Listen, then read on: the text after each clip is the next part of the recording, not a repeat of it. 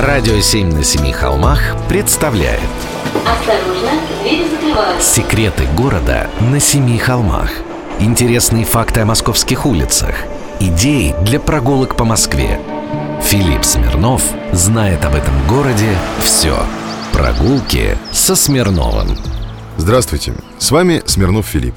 Очень часто идеи для прогулок по Москве я черпаю из мемуаров или художественных произведений. Вот, например, поэт-символист Андрей Белый очень боялся львов и грифонов на углу Малого и Среднего Кисловских переулков.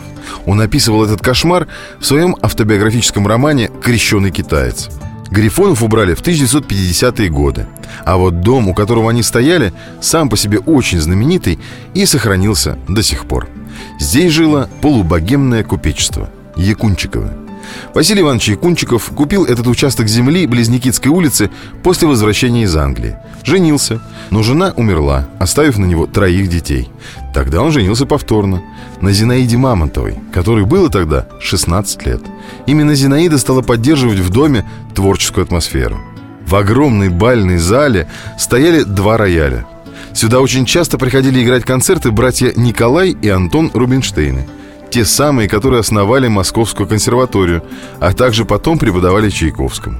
Так вот, на эти фортепианные выступления собиралась вся Москва. Позднее тут проживали и работали театральный художник Сергей Судейкин и скульптор Сергей Коненков. Первый здорово вписался в круг полубогемного купечества.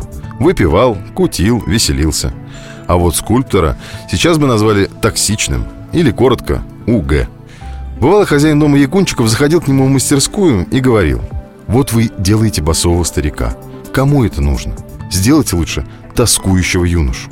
Однако скульптор Коненков не сдавался и продолжал воять то, что ему хотелось. Сейчас дом все так же жилой.